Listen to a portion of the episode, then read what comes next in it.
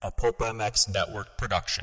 Welcome to the Fly Racing Steve Matthes Show presented by Maxxis Tires and Alpine Stars Protects on RacerXOnline.com.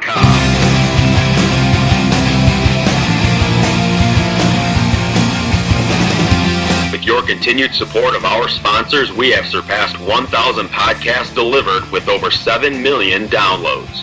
Click that Amazon banner on Pulp MX to help us out and donate via Patreon if it suits you. And as always, enrich your moto lifestyle by working with the sponsors who support us.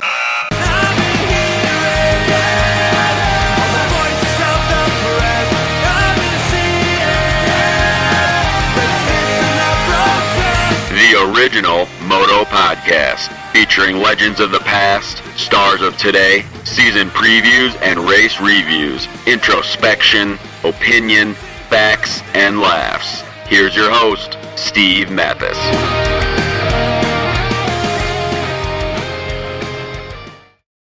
Welcome, everybody, to the Fly Racing Racer X Race Recap Podcast. Thank you for listening. Appreciate it. We are going to dive into Oakland and all that happened uh, at Oakland. Lots to talk about, lots to unpack here. And uh, yeah, looking forward to talking about it with uh, Weigandt, who wasn't there, and Jason Thomas. Uh, thanks to Fly Racing, flyracing.com. Please, the official presenting sponsor of the Monster Energy Supercross Series. Uh, go there, 5 o'clock every Supercross. We're going to do a little bit of a live show. PulpMX slash RacerX live podcast show there at the races. I've been enjoying that. Uh, grab some uh, uh, gear while you're at it. Take a look at it. Go to your local dealer. Uh, you can see the same stuff that Blake Baggett wore to get a podium in Oakland. Uh, Zach Osborne wearing it as well. Uh, flyracing.com. Big things are coming from them in the next week. Stay tuned to all of their social for that. we thank the folks at flyracing.com for coming on board this podcast. And, of course, presented by Maxxis and Alpine Stars, Maxxis Tires, AJ Catanzaro running the MXST out in Supercross right now. Developed by the King, Jeremy McGrath. Please, if you're in the market for some tires, this is Maxxis' answer for a high end tire. And uh, Chris Kiefer likes it a lot. So please check them out, maxxis.com and uh, Alpine Stars, the Tech 10, the most advanced motocross boot today. Brand new model out now that the guys are wearing. Some refinements, some improvements. Uh, please check them out. Tech 7s as well. I love the Tech 7s. They're my boot of choice and also to uh, whether it's a bionic neck support system or the A4 chest protector, the A1, whatever it is. You can uh, grab it at Alpine Stars. You know the quality, you know the name, and uh, great company and great people there at, A Stars. Um, all right, let's get into Oakland and everything that happened. Uh, Jason Thomas, Jason Weigandt, I'll call him up, and uh, we will discuss Cooper Webb's second win in a row. With me on the line to discuss Oakland, as I promised, and I delivered them First up, the man who was not at the race, did not go, wasn't there.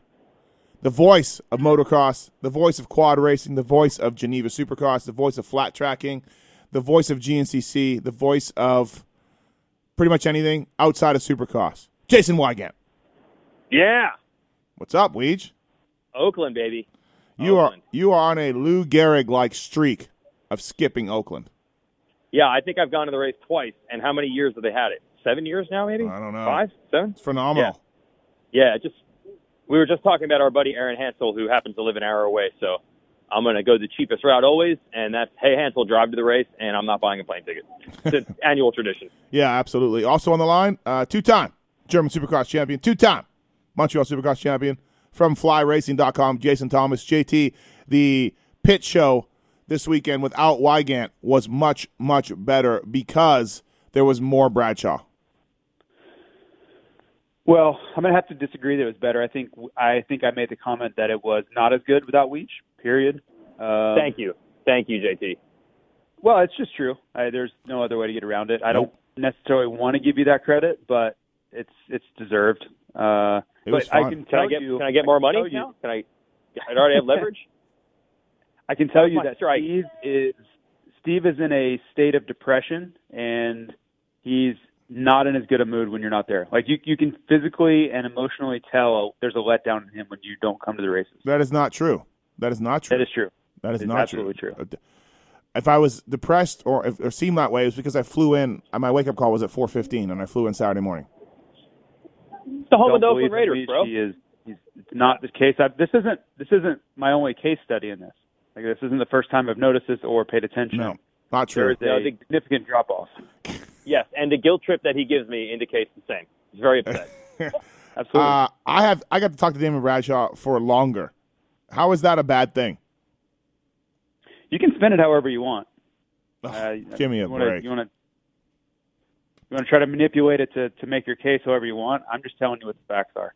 You can you even in even in our group text you make a big deal out of it. Wine and I just I just get all pissed off because he's not dedicated because he's not dedicated to sport. Right. Yeah. That's why. Very very low amount of his life dedicated to this. this well, he doesn't he doesn't come to the races. Right. Got Oh, it. Okay. Well, again, It wasn't even on compelling live. You tough. what's that?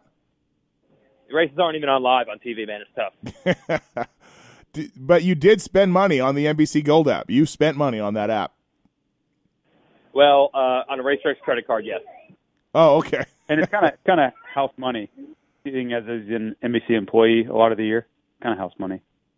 Yeah, do you get it free? Well, again, No, if I was smart, I would have asked like a week before and like probably could have gotten some way to do it. But then it was like literally three in the afternoon at Anaheim one, and I'm like, uh, I need this like right now so I can watch practice. So no, too late. um, well, yeah, Racer X credit card, so it's fine. I'm not. I'm not going to give you any credit for that from now on. But uh, okay, so I guess JT, we'll start with you. It's proven. I mean, Aldon Baker's program doesn't seem to work. It's not successful. It's not working. Uh Cooper Webb won again. This is uh the first two-time winner of the year, and Marv, his his other guy, was probably faster than Webb. But uh, I mean, look, I uh, Webb deserves most of the credit and everything else. But it, I 100% was thinking what you were thinking, JT, when you sent me that text. Uh, I'm like, look at this. Look at Webb right now and what's changed. And he's on the new bike, of course, but he's also with Baker. And he's now won two in a row.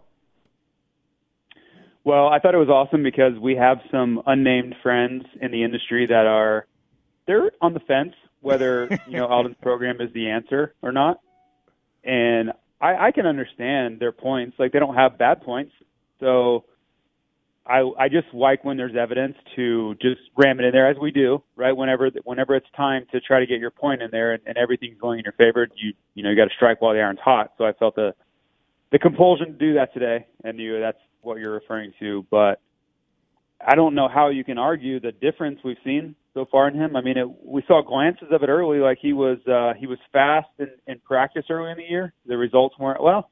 I shouldn't even say that because if we really go back and we look at Anaheim one, the writing was on the wall. I mean, he came from last place to fifth, setting the fastest lap of the race. So when you take that into account, which I hadn't done until this very moment, holy cow, this guy's been on fire all year. It just hasn't always shown up in the result column. Weed, you know those uh, 30 for 30s from ESPN? And they Oh yeah. they always start with what if I told you, right? Uh what if I told you, Weege, that Roczen and Tomac would start sixth and tenth? What if they ripped through the pack, Weege, and got up to third and fifth? And what if I told you that they both got repassed and they ended up not on the podium? By in the whoops by Marvin Musquin and Blake Baggett. In the whoops. What if I told what if I told you? so I, I, I couldn't. That was the part that made like Cooper Webb winning two in a row after two mediocre seasons is pretty shocking. But Marvin just killing those guys in front of them, behind them, ate them up, beat them by a large distance.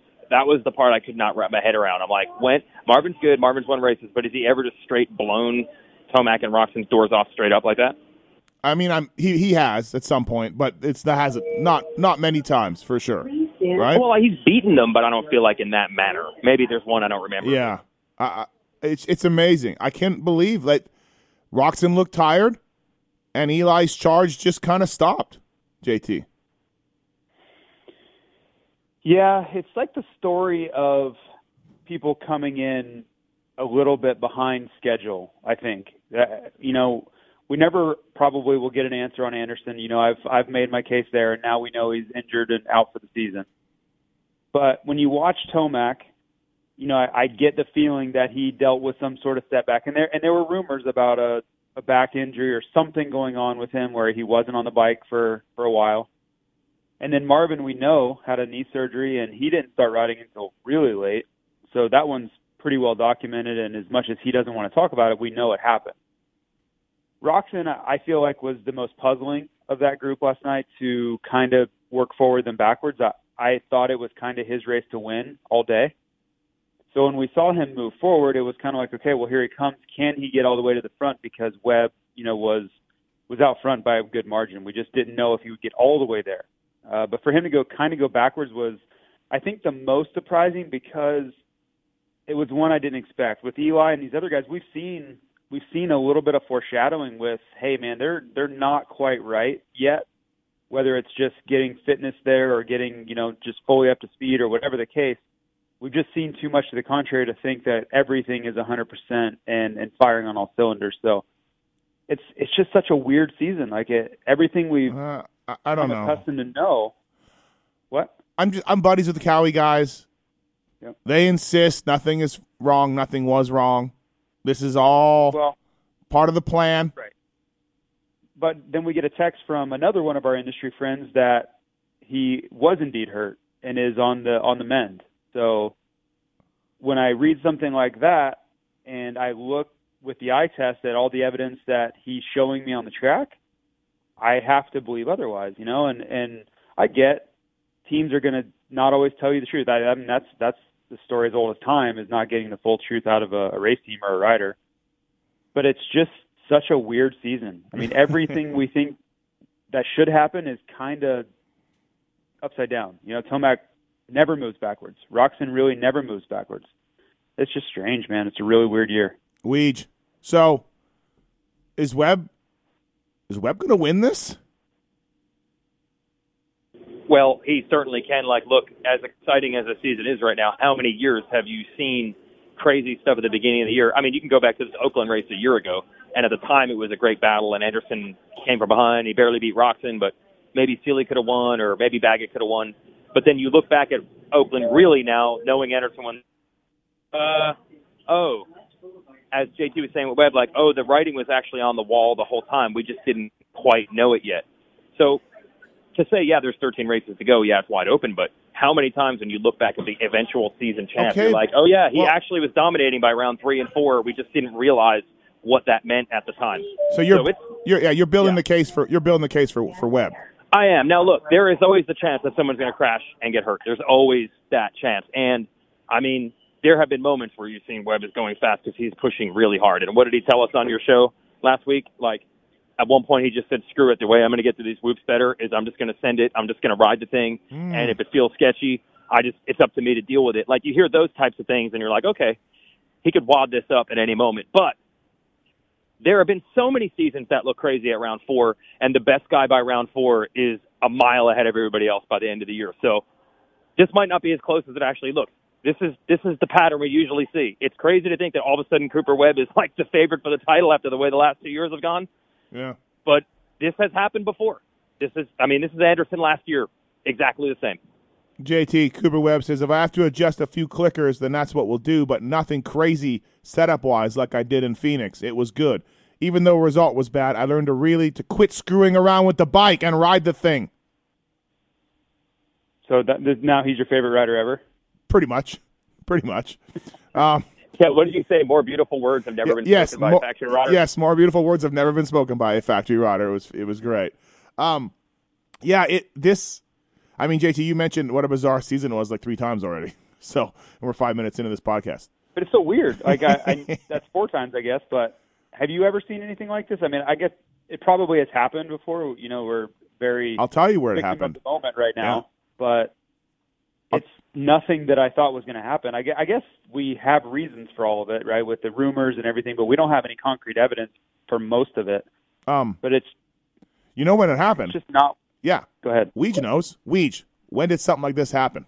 Oh, are you going to say 1990, which you referenced at the first four rounds of every single season ever? Or is that what you're going to use? No, no, I was going with I was going with ninety three because Oh, there's a kid. I thought that was Anderson in 2016. Yeah, yeah, yeah, yeah. This is this this. There's a kid who grabs a win after this kind of the vets shake it out a little bit to start the year, you know, and then the kid grabs the win and it's over.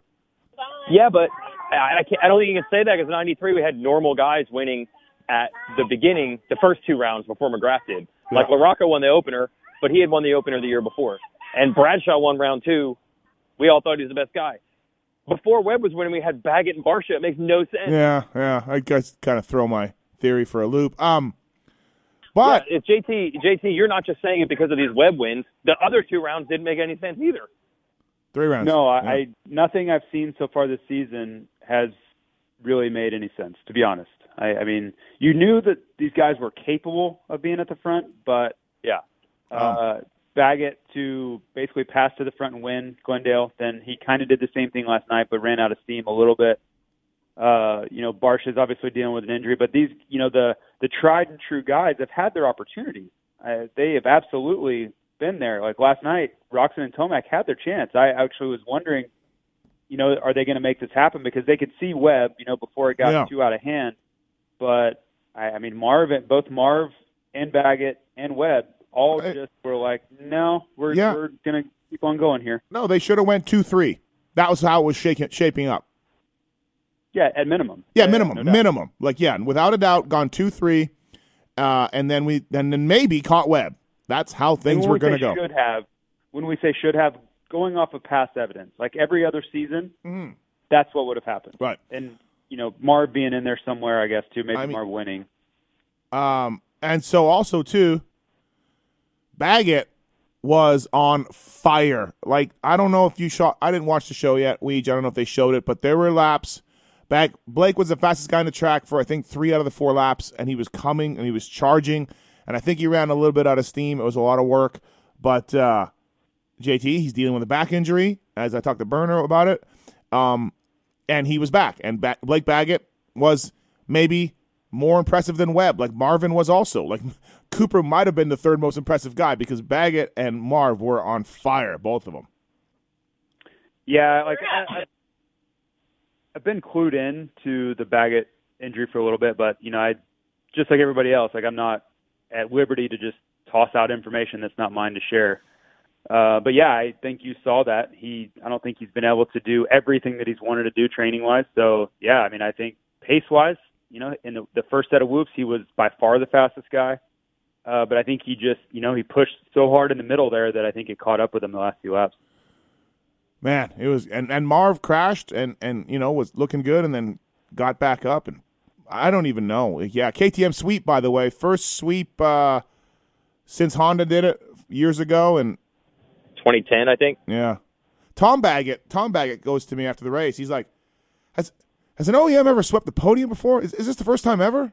I'm like, "No, Tom. no, no, no. Like, no. It's happened a lot. Like, so- you got to remember, I mean, his you got to Yeah. remember age and you know time Yeah, really yeah, yeah. No, attention and all that. I said, I told him, I said, "No, we did it when I was a mechanic." Yeah. Um, but uh, yeah, just uh, a nutty race. So, look, I don't. This isn't really. This is dumb, okay, but I'm gonna say it anyways. It's not nothing. Saying dumb things has never Pretty sto- never Pretty stopped me before. Right? Exactly. Uh, Roczen's two out of the points lead. Eli's three out of the points lead. But which guy are you more worried about? I, that's really dumb. I know. I'm just saying it. Which which guy or which guy makes you scratch your head more? We can go with that, Weege. Uh, at this point, it's actually Roczen because I feel like we did hear these rumors of Tomac um, having some sort of problem. I don't feel like we heard that about Roczen at all. So, like, maybe if that was true, you'd give a little bit more of a ball again to Tomac. And by the way, Eli's starts have been horrible. Like, remember last year with the grate, all Yeah. of a sudden he turned in from like the worst starter of the top guys to the best. Well, I, I His figured starts it, were incredible last year, but They- they suck again. they've changed the grate. The grate is different. Oh. The and great. let's also let's also remember he's on a different bike. That bike is completely different too. So I, I don't know if that matters. But look Right. at how he was at at Des Nations. His starts were not good. Let's say. There was something last year, man. It wasn't out of the gate, but it was like when they grabbed, say, third gear, like say 15 feet out of the gate, 10 feet out of the gate last year, he would rocket forward every time. And this year, has he had a good start at all? Uh, even in any of the triple crowns, like Well, at best, he was okay, but yeah. most of the starts have been terrible. the third the third triple crown was the third Triple yeah, Crown, yeah yeah. But um Right. yeah Yeah, that's right. Yep. So the, the starts have been terrible in pretty much every other race, including heats. And, you know, that takes more energy out of you. That makes it harder. I mean, I'm not saying that Cooper Webb wasn't the better guy over the weekend anyway. Uh, they had their shot. But Roczen's had some good starts. We haven't heard about an off-season injury thing. And it's really, obviously better saying Glendale or at the beginning of the Triple Crown than he's been in the other two Triple Crown races or at, oh, this is small sample size. So yeah, the worried is probably crazy, Yeah. but Yeah. I'm I'm surprised. You figure Kenny's just going to keep getting better and better and better, but he hasn't actually improved each week.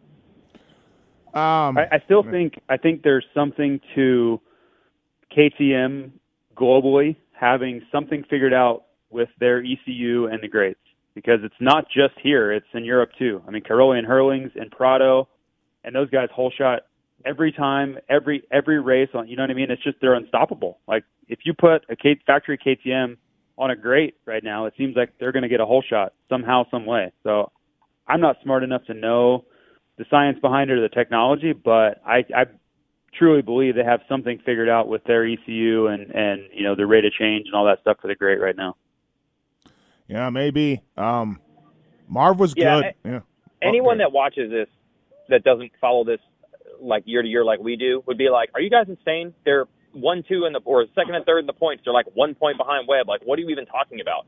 But that eye test thing, we just know. Like, Yeah. guys yeah. don't normally like. Boy, by as crazy as it sounds, by round four or five, you pretty much are getting what you're going to get. So that's what makes it a little crazy, despite the points being insanely close. here's another reason why we got to fix this gangbang thing. Like on the st- season stats, they don't have any laps led for Tomac, which means those three races at Triple Crowns do not count under laps led. How dumb is that? Well, wait a minute. what? Are you serious? Yeah, they have Tomac have no having no laps led this year. So they just don't count the laps led in a triple crown at all? Nope, guess not. There's two sets of stats that's- out there because there's stats good. that TV gets, and they had already said that Webb had 15 laps led uh, before Oakland began. Yeah.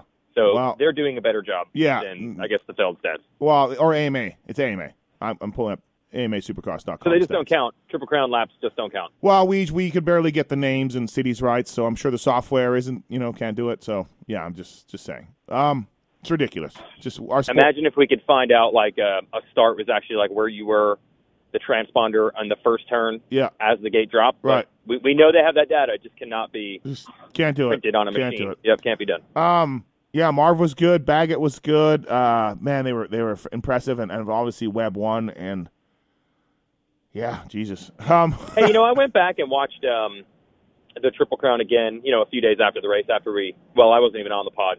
You just just booted me on Sunday. Um, you know, Marv in the second race was catching Webb there at the end, and then he just made up one mistake in the rhythm, and that allowed Cooper to get back away. Like he was almost as good as Webb there, even though he didn't win the overall, and you could argue just as good or better here. Like yeah. Webb's won two in a row, but Marv's got plenty of reason to be like, wait, Oh. I'm I'm feeling pretty good here. Oh no, Weech. Marv has moved into JT's title pick. Yep, Marv's Marv's the guy now for me. Marv is JT's guy. dude, I, I I wouldn't make him my pick, but I definitely see your logic. Uh, yeah, just uh, I like where he's at in in uh, reference to everyone else. I just think you know he's been so close, right? The last few years he's been right in the mix, and with Eli being a bit off, you know Kenny's great, but he's not he's not winning races yet, and Anderson being out, and I don't know if Webb I don't know how Webb will handle a 17 round series with the red plate. I have no clue. You know that maybe he just runs away with this thing. Who knows? But if history's taught me anything, it's that Marv knows what he's doing over a long series, and I just like him to be there every single weekend. So I don't think I've ever had him as my title pick before at any point, but he is now. He's my guy. Kawi guys ask me every weekend who I got. Who do you got tonight?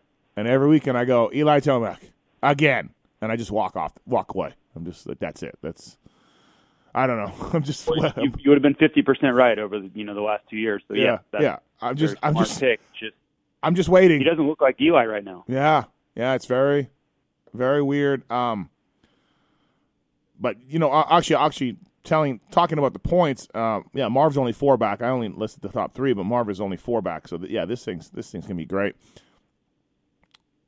Webb, Yeah, it's, it's truly anybody's series. I'm more going off of kind of the eye test of Yep. what I'm seeing, and I don't, I don't recognize the Tomac I see out there yet. Mm-hmm. Anyway, I mean we've seen flashes of it. The last Triple Crown was a flash of it, but maybe it's maybe he's just smarter than all of us, and this is the plan. Is like I'm just I'm just going to hang in there at the beginning, and you know as the season Wow. rolls on, I'll I'll ramp it up. I don't believe that. yeah, you can't. You can't. That can't be the plan because he got passed by Marv late in the first I Triple agree. Crown, and he But got there are, pat- there are people Yeah. there are people that think that.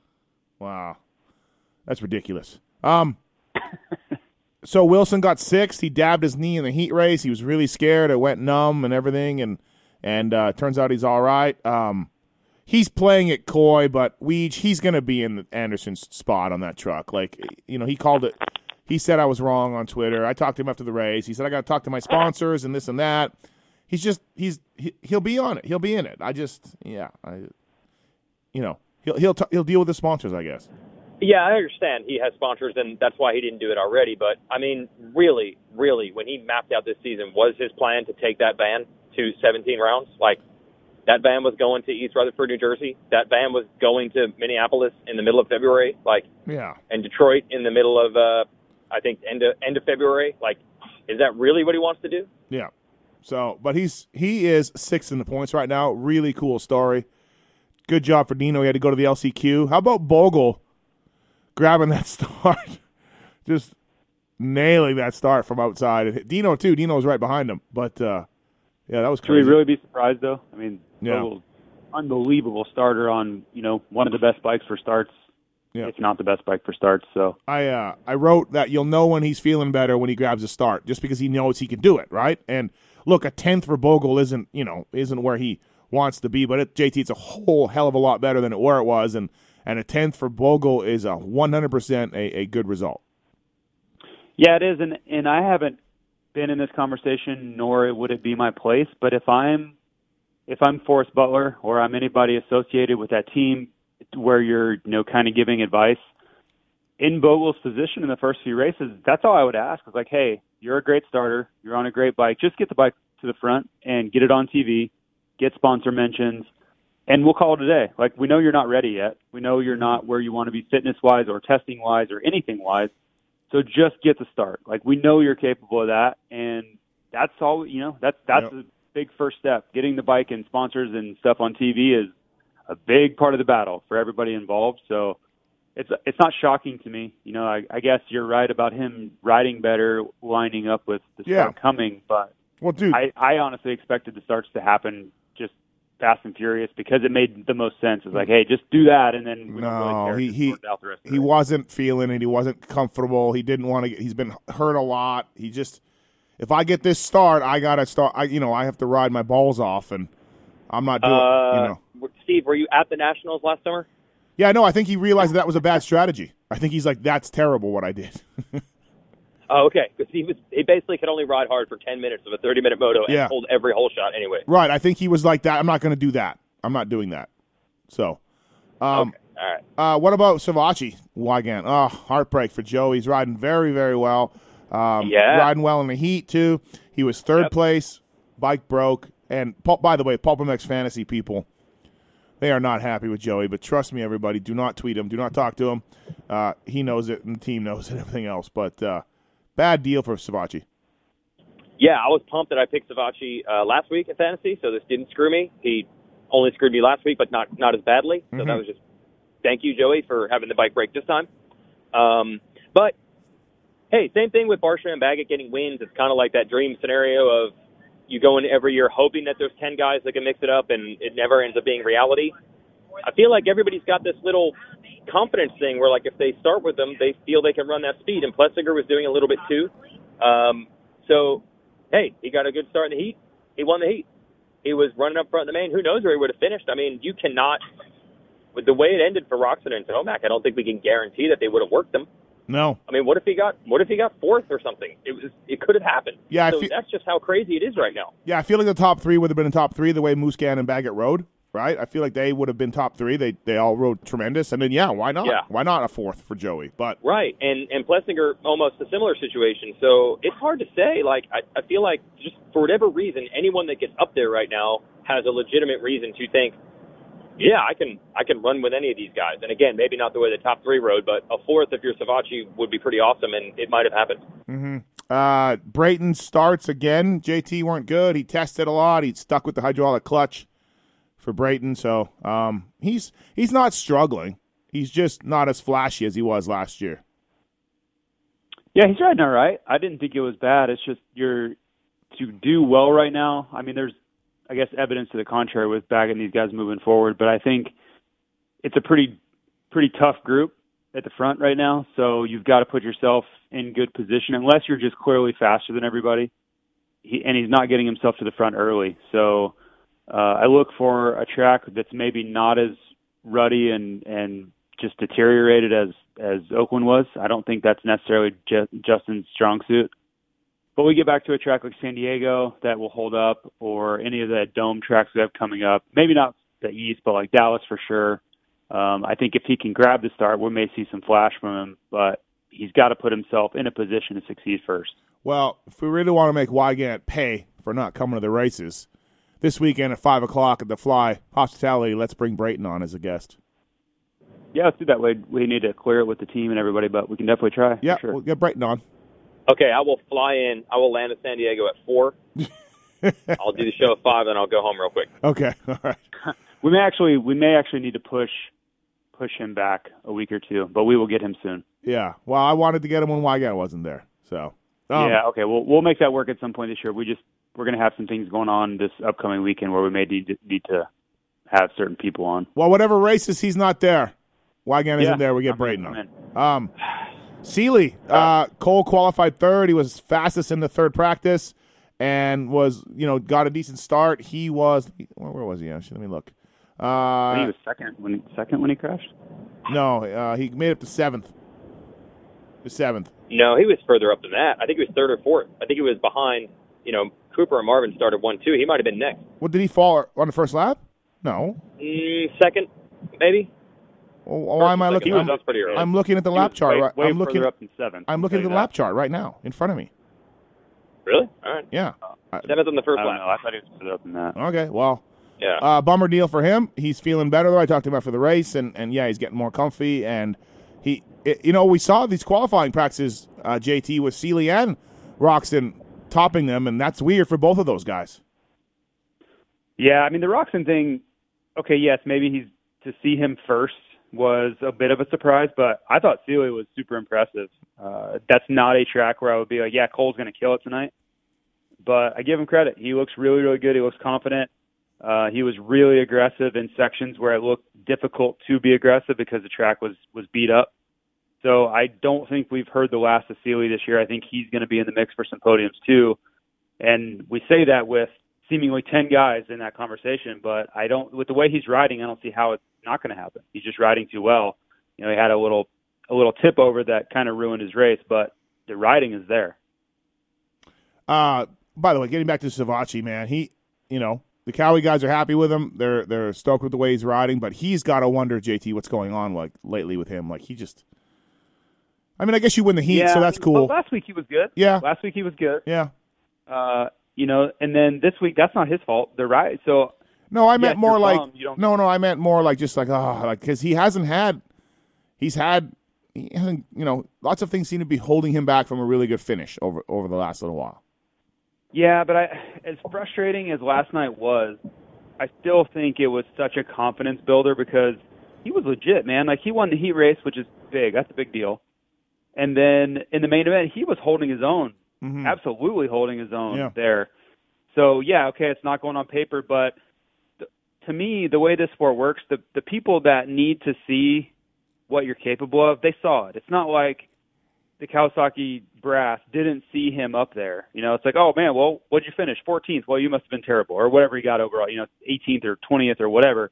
Oh, you must have been terrible. Like they saw it. We all saw it. He was great. So for him on a one-year contract, that's I think really important for him to ride well. Not it's not always just the results on paper. I mean, he's he's riding well. I mean, I, I would say that one night was the the outlier last night. He was riding so well, but if he can ride like that, it's not his fault if his you know bike lets go on him. No, absolutely not. Um, Hey, uh, Steve. yep. Yeah, Seely, by the way, definitely improving. There were some flashes there at the Triple Crown, and then he was good. I Mhm. I thought he'd be really good if he didn't tip over. Who knows? Um, did you ask him what his darn tweet about the media was? Like, what, Oh, what was I, that about? I already know. It, when he got hurt, some people, not me, and not I don't think Racer X, but people said Seely may be retiring. We hearing we're hearing Seely's over. He may retire or something. Oh, the state's all the way back to that. Yeah, Oh. yeah, pretty sure. Oh, okay. Because he said the tweet before was like people were saying welcome back to the races, and I, I'm glad you didn't quit or something. Glad you didn't. Oh, I see. Yeah, yeah, yeah. I got you. So, um, All right, I was about to go on a rant because I'm like, if any of these dudes are looking for more press or attention, they have a press conference every weekend that they all don't go to. oh, So- I know, right? Okay, Yeah. all right. Well, Um, we're good. All right. Wasn't wasn't he unsure if he wanted to race though? He says he wasn't. Well, that's the That's- I mean, I- I didn't- on. Uh, he went on the original and best uh, internet motocross uh, podcast show, and I believe he said it. So like, I don't. I mean, maybe it was. And JT, you've been through this. Maybe when you're early in an injury, maybe you say things you don't truly mean. But Yeah. I mean, that's where the interpretation comes from. Yeah, I, I knew I had heard that somewhere Yeah. that he was unsure if he wanted to race anymore. So I don't know. I, I haven't seen the tweet nor did I hear the actual conversation. So I'm Yeah. It was out truly doing what Yeah. what motocross people do best, which is have zero information and try to make an argument about it. Right. Um. Uh. By the by the way. Yeah, oh, I, oh. somebody people were hitting me up on Twitter saying Tomac out of Kawi for sure as soon as this year's over. I mean, just look at it, and I'm like, dude, he's two points out of the lead or one point out of the lead. Like, Yeah. Yeah. Um. I don't I don't think he's shopping right now. Osho is Johnny O'Mara works with Savatgy. Um, he has for a little while, and uh, this weekend, um, he says to me, he's like, "Hey, it's good to see you around here so much." I, I you know, and I'm just like, "Yeah," and he's like, uh, "Come by, like you gonna come by?" And I'm like, "Yeah, Johnny, just wait. As it picks up and starts moving east, you'll see more of me. don't worry. I don't really know, Johnny's. You know." I'm just like, yeah, I hang out here a lot, Johnny. There's a lot of coffee and food I eat out of this truck. Don't worry, I'll be around. So Yep, it's still Tim Ferry's home. it, it really started with that. It really did, right? I know. Um, when he was test riding for Stu, Yeah, setting up the bike for Stu. right? Um, Make those forks stiffer. Bowers was good. JT Bowers was good all day. Um, much better. He told he told me he's got some. It's been raining and he got a late start and he had to go to Germany and all that. And he feels like he's getting some endurance back and he's able to test a little bit. And they tested, and uh, so he says he should be better from here on out. So twelfth for him. Did you did you ask him if he, there was any blowback from his comments on uh, with the time practice? or no, I never did, actually. No. practice? Um, Weege, he was crushing the whoops, crushing them. Shocker. Shocking. Shocking. Uh, Yeah, I uh, I don't want to talk about fantasy because that's no one wants to talk about anybody else's fantasy thing, but it all worked out for me brilliantly in the 450 class. My first successful venture in a decade. Thanks, Bear. thanks, Thanks, thanks, Bear. Bear. I was solid. Um, he was also doing this. ri- JT was he the first guy to go triple over? Yeah, he was. Yeah. Uh, he was the only one I saw put the whole rhythm together. Actually, period. Oh, I saw. No, I saw um, Brayton do it. I saw. I think Eli do it too. Okay. Yeah, I know. Yep. I know. In the first practice, he was the only one to do it, and then I'm assuming other people heard about it. But then I saw Marv eye it up and never put it together, Yep. and I saw Oh, Chad. Chad went over, else. and Chad went over, and then never did the next triple. yeah, and Marv did three three, and then didn't go on. So I, yeah, I didn't see the other guys, but he he did it first and did it cleanly several times, and it kept putting him near the front of the board. Though strangely, on his segment time, he wasn't fast at all. So I I don't totally understand what was happening, but it was still impressive that he was just knocking that thing out, and everybody else was kind of like, eh, Yeah, I don't know. yeah. Like when the Bears doing something, why can't that other guys aren't? Like that's cool for him. Good, good confidence booster. You know. Dude, he's always had. I remember him as an amateur man, like 13, 14 years old, being like, this dude's style and skill uh, is impressive. So even whether he's a privateer or not, or Yeah. he's on Mitch Payton's team and he's winning races, uh, he can do impressive things uh, riding for sure. Um. Uh, yeah, I talked to the Kawi guys the same thing, JT, and they said, "Well, look at his segment time. If he's so fast, if you love the Bear so much, look at his segment time." Yeah, And I'm like, "Huh?" yeah, it was twelfth. It Yeah. was twelfth in that like- that session when he was the only one doing that set. Because I tried to tell Burno, like, hey, that looked really good, and he's like, oh, that's a good option. Whatever, we need to we need to figure that out. And then he's like, man, his segment time sucks though. And I'm Yeah. like, well, I don't know. I, I'm I'm new to the sport, but it looked cool. Like I'll just tell you that. JT, did you happen to see Justin Hill out there late in the race? I did. It was uh, it was not hard to follow him around. I'll tell you that. Uh, what was he doing? Do you think? Uh, I I think he was just taking it all in. Yeah, just take it, looking Taking around, taking in, some seat. Enjoying his main event. Wanted to make the most of his trip to Oakland. Okay. Yep, I had uh, my my VIP program going on, and and guys were asking me like, "Hey, what is the deal with Justin Hill? Like that guy is insanely good." And they watch him on Supercross Live in the afternoon of practice, and he's just so crazy talented. Like, "What? What is? How does he not finish at the front?" And I'm like, "All I can tell you is that at about, eh, let's say, 15 minute mark of this main event, I'm going to tap you, and I'm going to say, "Hey, watch, watch Justin Hill. Just just watch."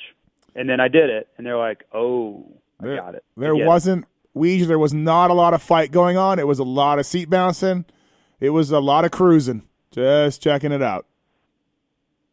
Yeah, uh, I, I think last week we somehow saw that happening in the first of the Triple Crown main events, which is not a good sign. I, Payton, I said that I don't know somehow Payton said he was coming up the tunnel with J Bone, and um, he said, uh, "How's Hill?" And uh, J Bone said, ah, "Some good, some bad." And Payton said he was like, "Yep, been there." so, yeah, funny. Yeah, yeah. Is he capable still though? Like, I mean, dude, remember Houston round two last year? Do you remember how horrifically bad that was? Yeah. And we were sitting next to Chris Wheeler from Suzuki, and he's like throwing up. Yeah, yeah, And and then you know, whatever. Three weeks later, it's not like all of a sudden he started training, and three weeks later, AC gets the whole shot, and you're like, oh, Adam's got this, and then he'll just just work them. hmm So is it like he's just not in shape and this isn't fixable, or is it like it is like he couldn't have been worse than he was at Houston last year, and he came back to win a race in a stacked West group? Uh, so does that mean it's a totally out of reach, or Bizarro Hill he can actually fix this Well, track was on a re- week to week basis? yeah, track was really tough, really gnarly. A lot of guys got tired. Uh, Alex Ray also exhausted. Um, so Yeah. I think, yeah, I don't think it means anything. I think if the sun and the moon and the stars are all aligned and the, the anchor, the PJs with the anchors on them are on, and he has a good breakfast, in three weeks we could be talking about a great ride, JT. Yeah, I think he I think it has to be that situation for him where the track works perfectly for him and he gets a good start and somehow he's able to keep his heart rate down to where he doesn't have because I don't think he's in good shape. I really don't. I've, I've seen enough at this point to basically know that he's not in the shape of some of these other guys. I don't think that's, you know, stretching the truth and if someone doesn't like that comment, that's okay. But that's just what I see. Um, so I think it has to be that track where he's able to minimize or manage his effort level. And we've seen it. You know, we've seen tracks that work that way for him, and then we've seen other tracks where it absolutely doesn't work for him, like last night. So I, I think we're going to see it. I don't think it's over by any means. I just think it's got to be the perfect scenario for him to to really put it together. And unfortunately, that hasn't happened. I think Glendale was an opportunity for that to happen, and he, and you know, it just didn't pan out for him. But I don't think this is over by any means. Number of times, JT, that you saw Alex Ray almost die in practice in the race. I have pretty much made it a a habit to not watch him. Oh my God, there, there was it's some. a little bit too scary. I really like A Ray. He's really he's cool and he's a unique personality, but it's it's not fun to watch. The- it's a little bit too scary for me. out of that rhythm where Bowers was doing it on off three. That three, Yep. and the amount of times he almost endoed into the third one was about six. He, oh, dude, Where he was scaring me the most and he actually crashed really hard there was the three out of the turn before the triple. oh yeah, yeah, yeah. He crashed pretty good there, even on top of all the times he almost crashed. He uh, he sent me a text today. I feel like I got hit by a truck today. I'm like, yeah, well, He may have hit a truck. Would be probably more. oh, um, Ronnie Stu Weigandt is just riding himself into mains. Ronnie Stu, good job by him. Yeah, good pickup by you to uh, get him on your podcast last week. Because uh, did you see something? Did you see something special? Be like, hey, I need to check back in with Ronnie Stew. I feel like you were on this tip. Yeah, I just no, just like, hey, Ronnie Stew's riding well. Let me call him. That's yeah, that all. was Well, made- He and Gardner, you, I think, you know that a last stew is going to turn up in Oakland. Uh, yeah, Yeah. And, and on Steve's, right. and Steve's going to be pumped on it. Um, what else? Uh, oh, Pe- uh, Angelo Pellegrini stopped me on track walk, and I'd written in my column last week that, that how is his English? Like, I want to talk to him. I want to tell him my Italian food theory. He stopped me on track walk. I explained my Italian food theory, but I, I just was getting nothing back. I think the the gap when I started ranting and raving and yelling about Olive Garden, I don't think he I think he checked out or was like, okay, I don't want to talk to this man anymore, this strange man. But uh, nice guy. He's going to try to do the series until Daytona. He crashed hard twice. Mm-hmm. Hard. Sure did. Yeah. Um. All right. Anything else? Weege, catch your eye, 450 class. How was the broadcast? Uh, it was good. It was good. Okay. Um, good. So you got, huh? All right. all right. Moving on. Yeah, it was good. Solid. We're on to San Diego. Solid. Okay. Uh, anything else? Weege, 450 class wise? JT? Anybody? Nope. All Uh, right. shout out to Barcia, by the way, for just somehow. I mean, dude, that had to hurt bad. Somehow he got seventh, and he's only 11 points down. It's not like this injury is going to heal itself in a week, but he's, you know, doing his best to hang in there. It's going to be hard, but good for him. Uh, he stopped me on track walk. I don't know what happened. I was talking to Adam and Nick, and I don't know. Yeah, I don't know what happened, but somehow we made eye contact, and I made a joke, and he, he and at some point he goes, "Did you ever ride? Did you ever like race?" And, and Nick was dying. Nick Wey was dying. He loved it, and then Uh, this is great. Right. And then I said, and he says, I know you wrenched. Like, I know you wrenched.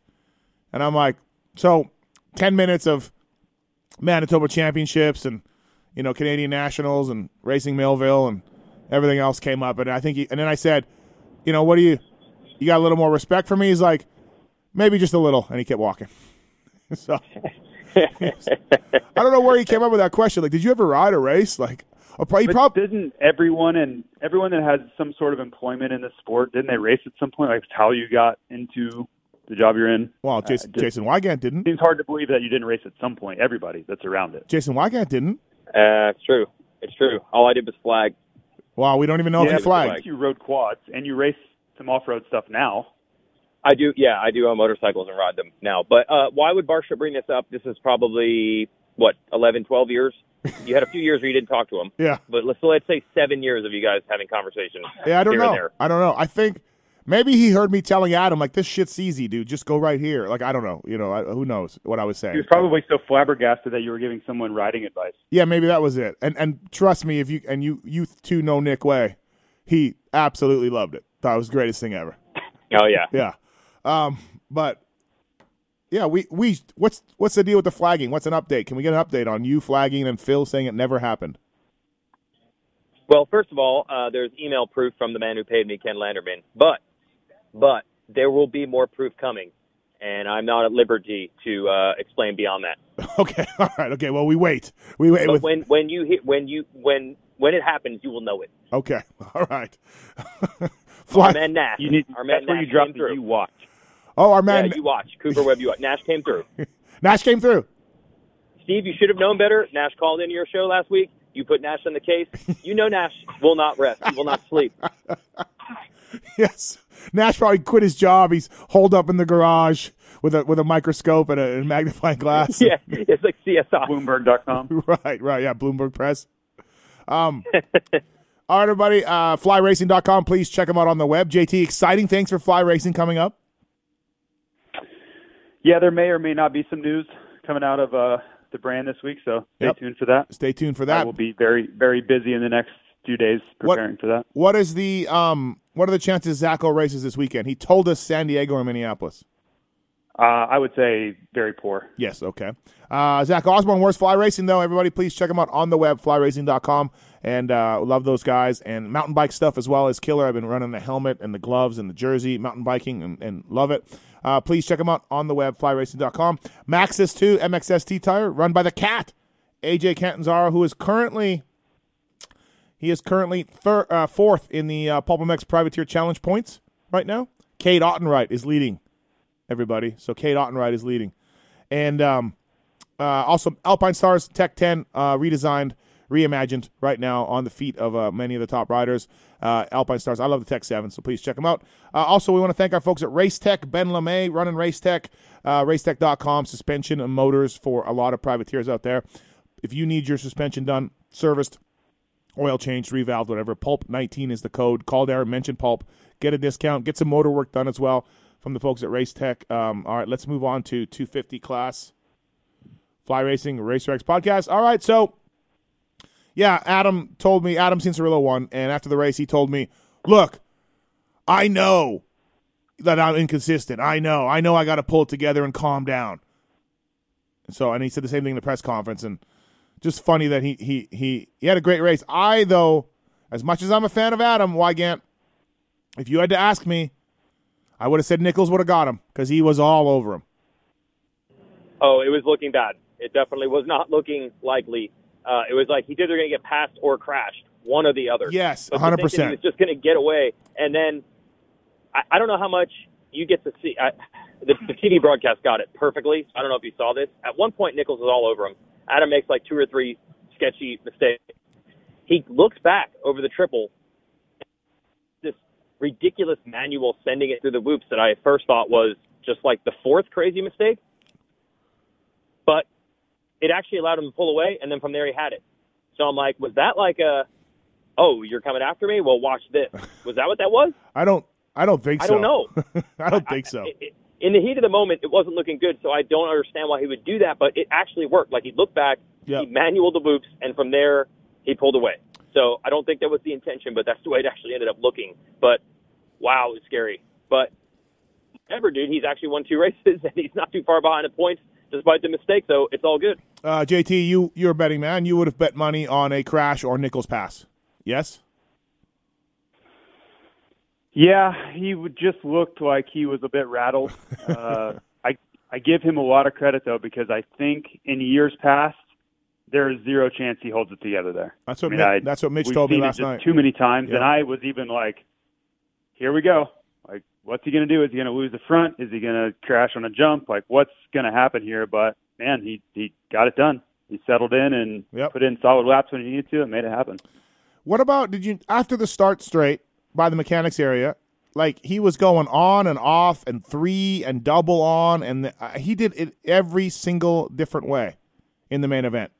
I don't know which way was best, by the way, but I was always like, I don't think that's working, Adam. Whatever you're doing over there is not working. You got to stick to one thing. JT, you notice that? Yeah, I think he was. I think he was trying to figure some things out, and I think he was also trying to figure out why Nichols was catching him or where he was catching him. Sometimes you see guys do that. It's like, man, I can't shake this guy. Yeah. He's got to be. He's got to have a faster line than me somewhere. So let me try a few things. Uh, that could have been the case. Uh, Nichols told me he should have. Obviously, I mean, you know, this is pretty obvious, but Nichols is like, yeah, I should have forced it a little harder, and I think he's right. You know, early on because I think when you get behind a guy like that, JT, and you're trying to get him get get a wheel in, and you're trying to get by him, you're taking yourself out of a rhythm. You're you're blowing yourself up a little bit, and if you don't get the guy, it's hard to like stop, regroup, and try to get him again. You know, you have to make the quick. You have to make it stick early and fast. I think he was trying to, but I think he also saw Adam on the edge, and he was like, maybe Adam's going to take care of it for me. Adam's going to Adam. But what? Adam's going to Adam. Yeah, I think he was. You could everyone could see it, and and obviously Colt had a front row seat for it. So I think he was like, maybe he's going to crash himself, and I'm not going to have to force it here. But I also think that Colt kind of blew himself up trying so hard to to make a move and pressure him because I think he.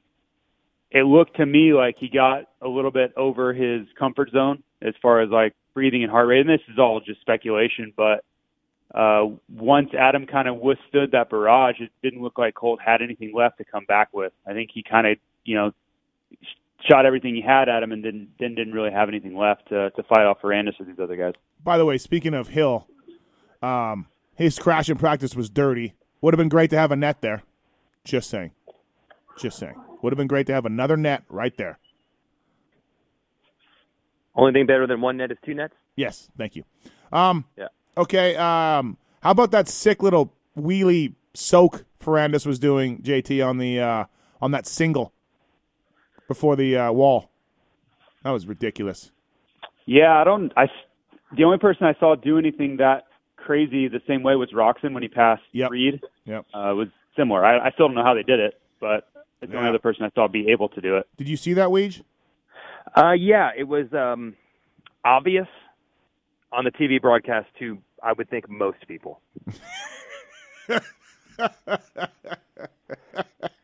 There it is. I mean, well, dude, he's probably two, three feet lower. It was incredible. It was obvious to most people. Okay, thank you. Um, Yeah, it. uh Adam won. Ferrandis was good. He was really good. If he doesn't fool around with Colt a little bit there, uh, and and you know hold each other up, maybe he wins. JT. Maybe he catches AC. It's possible for sure. I think um, the opportunity was earlier. You know, when the in the early laps when AC was under pressure and feeling the pressure, and Colt was pushing hard there. I think that Ferrandis needed to get on their rear wheel there. But once AC settled in, you could almost feel him kind of regain his confidence, and then you know there was a completely different challenge at that point because obviously he battled to get around Nichols, and then he had a gap to close down too, which he wasn't able to do. So does he? Is this we're on an every other week thing, JT, or does he just take off now? The ninety-two. You'd you'd like to say he's going to win more of these things, but you know the the inability to put week and week weeks together mistake free.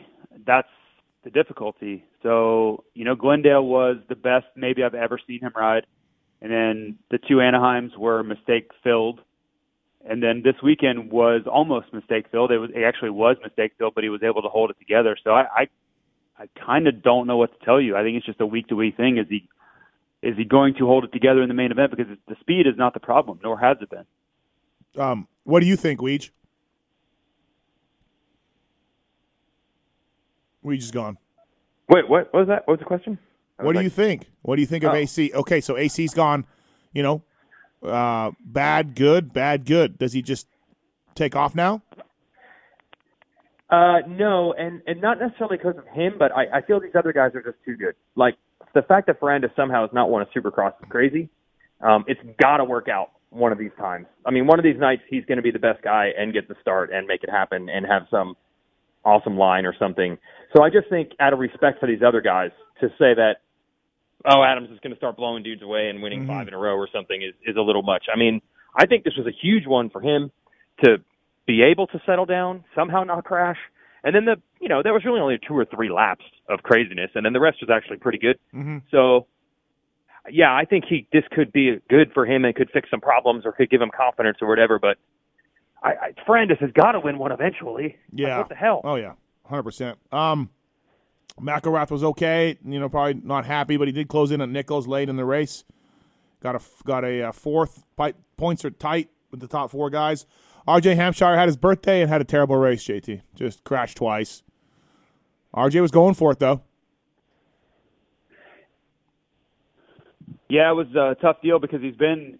I, I think the one thing you could say about him this year is he's been consistent. He's been good, and he hasn't really tossed races away. And then you're kind of hanging around and hanging around, and then this weekend, you know, it kind of the bottom fell out a little bit. But he was good all day, and he won his heat race. Did he win his heat race? I thought he was right in there. I can't I can't remember uh, in front of me, but yeah, I don't remember. Uh, I think he crashed leading the heat after a good start, and then yeah, he fell in the sand, and yeah. then the main. Yeah, his starts right. sucked all year, and he got good starts in both races, and then crashed both times. Um, yep. Yeah. What about Jimmy D? Jimmy D won a heat. Jimmy D looked good all day. Jimmy D sucked in the main. Well, he crashed. I'm shouldn't he he sucked in, the main. Yeah, yeah, He, he crashed in the whoops, and that First was it. So, but uh, Jimmy D was good. He was. Yeah, that was good And he, heat. Was I was wondering what happened in the main. Yeah, first lap he just fell over, and then he was kind of in between whoops, and it, you know, and that that's a really tough position to get going again because he's shorter in stature and can't get on the bike, and yeah, it was pretty much game over as soon as that kind of happened. What do you know about shorter in stature and can't get. Oh, not much. Yeah. Not much. Just guessing. um, yeah, he uh, he was good though. That's that's a positive night for J- for Jimmy D. Just because he looked good in practice, he was on top of the board for a bit, won the heat. Like he can build on that. We can work with that. So he uh, was sick or something, right? Yeah, he didn't ride all week. Yeah. Yep. So we're working on this story in the magazine we just finished. Every story in Racer X Illustrated is different from what you read on the web, and uh, we all contributed to it with some thoughts on why did the dudes keep these injuries so secret? And multiple people told me it's stupid to keep it secret because half the time they end up riding better when they have a messed up week, when they think they're not going to be able to race or whatever. So there's Jimmy D, example number 752,000. So, so say I couldn't ride all week. Best he's ridden all year. Mm. Um, by the way, RacerXbrand.com if you want to get an iParty and Temecula shirt, use the code PulpMX to save. Subscribe, no. to, subscribe to RacerX as well. Exhaust please subscribe to Racer X. We we uh, if you don't subscribe, we're we're going to cancel these all these podcast shows, all of them canceled. So, racerxonline.com. Subscribe to the magazine, and go to racerxbrand.com. Um. Hey, Jacob Hayes got fifth. Good job for Jacob Hayes. Really rode well. Um, killed it out there. Do you guys remember we had a little controversy on our show a few years ago about watching a rider with one eye closed? Yes. JT, remember that? Do. I feel like McAdoo is the new one eye closed guy. I just I think he fixed it. I don't feel like he was like that the uh, last two weeks. uh, yeah. I still feel that way, JT. Oh, okay. What do you think? I think he, man, I don't know. When I watch him, I still am a little scared. I'm not going to lie. I've seen him crash times this year where I'm still surprised weeks later that he got up. So I know we just thinking he fixed it, but I would have to probably agree. There you go. Suck it, Weege. All right. Two out of three ain't bad.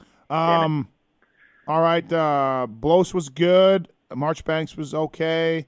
I was talking to Mitch about Marchbanks, and he's just like he he was kind of back to the old Mitch. He was like, just you know, go faster. Like, just be more aggressive. He's telling him. So he's working with we're working. With, um, Jess Pettis had a good ride. Jess Pettis led the heat. He's told uh, he told a buddy of mine that he locked up uh, and immediately uh, couldn't believe he was leading heat. Locked up. McAdoo got him among others. And then in the main, he fell and was dead last and came to 11th. I'm sure the broadcast covered this. Well, get uh, deeply, but Jess Pettis came from last to 11th. Well, dude, you, uh, it- look, that's a cheap shot. You cannot bag on the TV crew for not covering a dude coming from last to 11th when the top four all had a shot to win the race I at ju- different well, times. I just did. Okay, like the last five laps, Ferrandis was catching AC and McElrath was catching Nichols. You want him to share something else? He's from Canada. Well, the good thing about Pettis leading that heat and riding so well, um, if anyone doesn't think that he's, you know, the great white North Hope and has a shot of getting a factory ride down here, you know, I think whoever that was that would think that maybe should Well, he's gonna change his change his opinion. he's gonna get he's gonna get time on the KTM track this week apparently. So Yeah, I would I would not be surprised if this all works out, but uh, some people seem to doubt. I don't know why. Jerry Robin. Jerry Robin. JT Who, who is this guy? JT, when do you come around? How many more races? I almost picked him. I almost picked him for PulpMX Fantasy. Almost. Wow. Wow. I really did. Jerry. close, man. I I told myself I would never pick him ever again, but I guess I'm already coming around. It would be the short answer if I'm if I'm seriously contemplating it. Jerry's good, man. Good job. He's always Jerry. been good. That's never been the Yep. question. Well, He's he's always been good. he's the new Jerry. Weege Yes. is is impressive. Uh, yeah, like there isn't. Okay, Anaheim one. I thoroughly enjoyed it. Him barely holding on for the last transfer spot was amazing. But there's been nothing since then. There's been nothing. And now, I mean, the Jerry gun and Jerry was essentially based around making main events, right? Yeah, yeah. Now we've already advanced to the point of when he's in the main, when because he will be. How's he going to do? Which Yeah. is a pretty big change in four weeks. This was, dude. He for what like I was like, could he get tenth here? Could he just do this? Yeah, he's riding well, man. Good job for Jerry. We got to point that out. Um, or anything else? 250 class caught your eye. Um, the LCQ was exciting, especially when you have Scott Champion and your fantasy team, and you're waiting or on him getting Howell. or Howell. Yeah, Yeah, I hate I hate your fantasy league. I just hate it. Can I can I say that? Is that cool? Is that all right? you you. Why did you join? I was really surprised you joined. I really was. I thought you hated Well, it. Here here's what I really hate about your league. You guys actually know what's going on. Like I'm a bargain hunter, as you know. Yeah, There are no deals to be had there. Everything is exactly the price that it should be on the mm-hmm. market. That's the problem. Make it easy. Give me a gimme every once in a while. Uh-huh. Wow. Everyone, I'm like, Ugh. Yeah, seven handicap. That's exactly where this guy should be. Should I do it? Well, Should I not? Can you make it easier? that's um the man on the line Okay. here. He's the, he's responsible. He's got a big part of that. Every when we're doing our is right job on the money. There's no low hanging fruit at all. Yep, that's the idea. We want it to be as hard as possible. Because Yeah, if you don't, and that's you know obviously that's easy to say, but if you don't, then everybody has the same team, which we need to adjust the triple crowns a little bit because we saw a lot of that. But having the same team takes all the fun out of the game, so it should be just agonizing to choose between these guys. That's when we feel like we're doing our best. Yeah, yeah, that's that's a struggle every week. I pretty much don't. I pretty much can't come up with four riders in each class. I can make a case against all. Yeah. I can make a case against the entire field. Mm-hmm. Yeah, I agree. Yeah, shout out, shout out to Paul Perebijnos because he he initially sets these up, and then we kind of all No, just adjust from there. not shout out to Uh, Paul. He then we- did. He did not shout out PulpMX Fantasy on his interview. Not shout out to Paul. like he needs Okay. to give an update to Dean Wilson. Go pulpmxfantasy.com. Got it. Or you know, remember those fighters that had like Golden Palace tattooed on their shoulders? Yeah. Yeah, Or whatever. That's all. That's what we need to do on on, his, on Paul's forehead. Paul PaulMXFantasy.com. So, um, all right. What else? Uh, we didn't talk about Chad Reed at all. Nothing about Chad Reed. He went down. he did a little Well, bit. he landed on uh, Land on Plessinger. Yeah. on Plessinger's bike. Yeah. Yeah, that didn't help. But he actually got a decent finish, considering that. Yep. I had uh, Chipotle over there. By the way, thanks to the, the their program over there for serving Chipotle. Just wanted to put that out there. Sorry, JT. Um. All right. Is that JGR or is that the program? That's the, VIP program. No, it's the program. Yeah.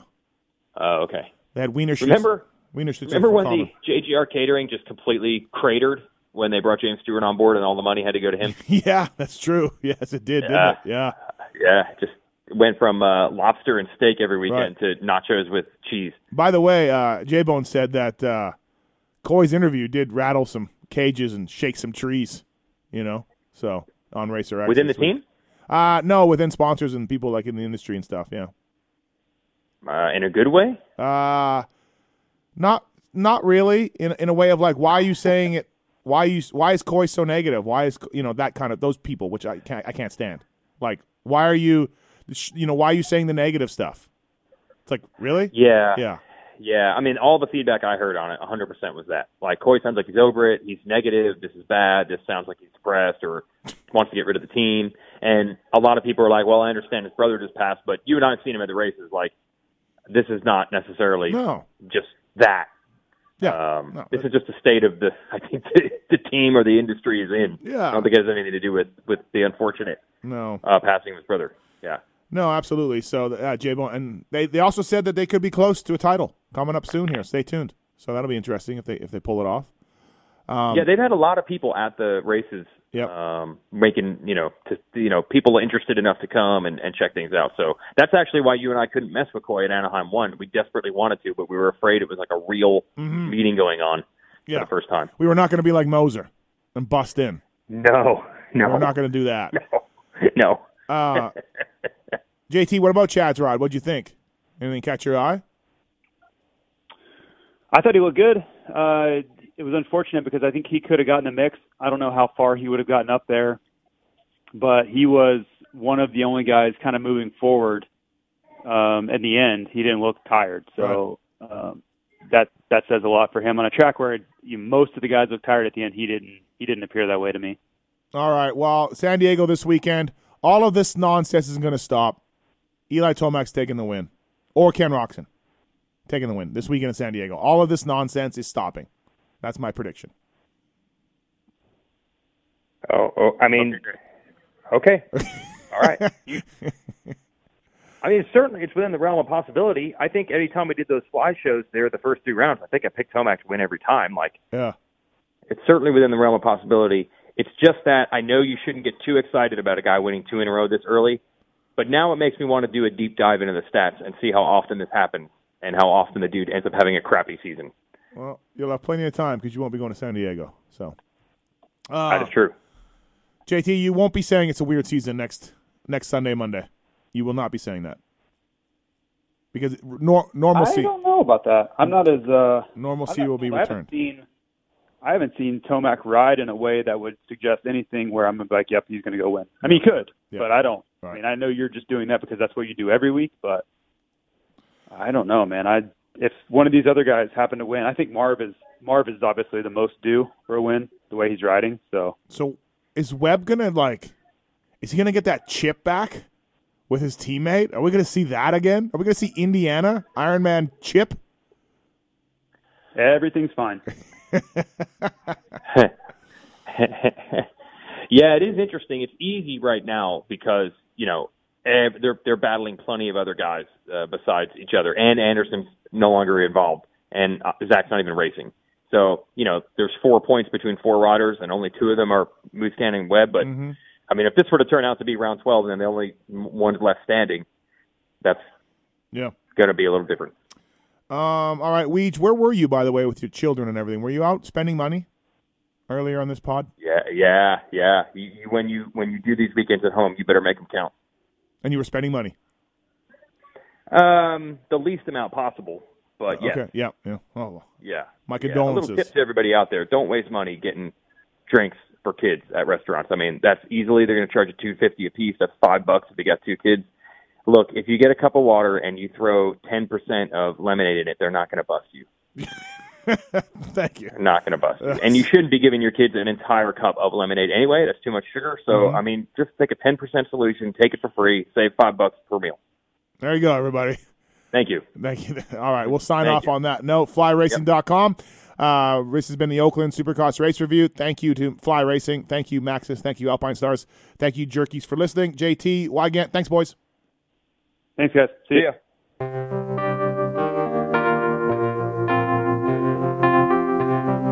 Thanks for listening to the Fly Racing Steve Matthes Show.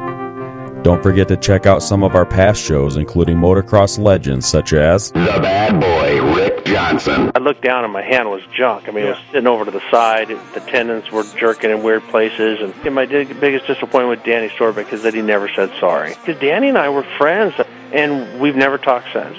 Brian Lunis. Before the 500 event, Dave and I fly to Germany, go down to Stuttgart. There's this little shop out the back of the Mahle factory.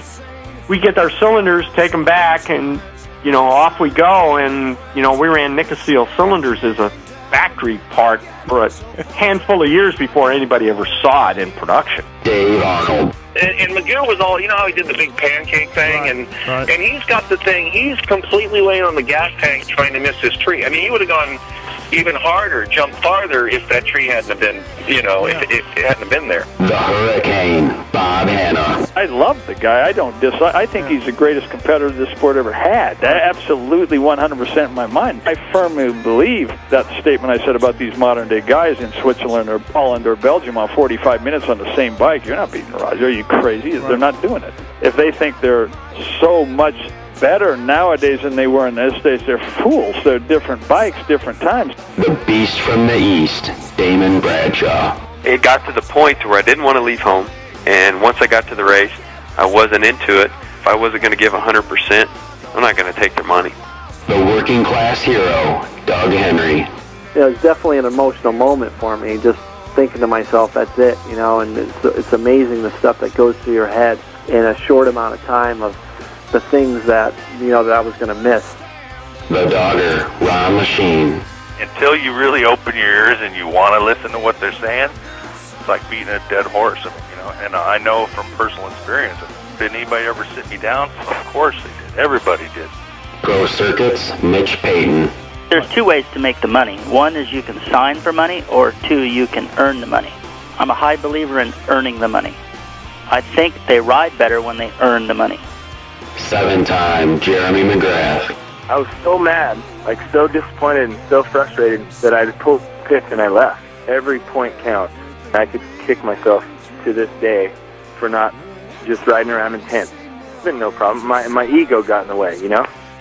The O Show, Johnny O'Mara. stuff that you could you'd sit there if you didn't even want to ride it, you just wanted to just look at it all day. I mean, I got a chance to test all that. I like that era I was in. I really do.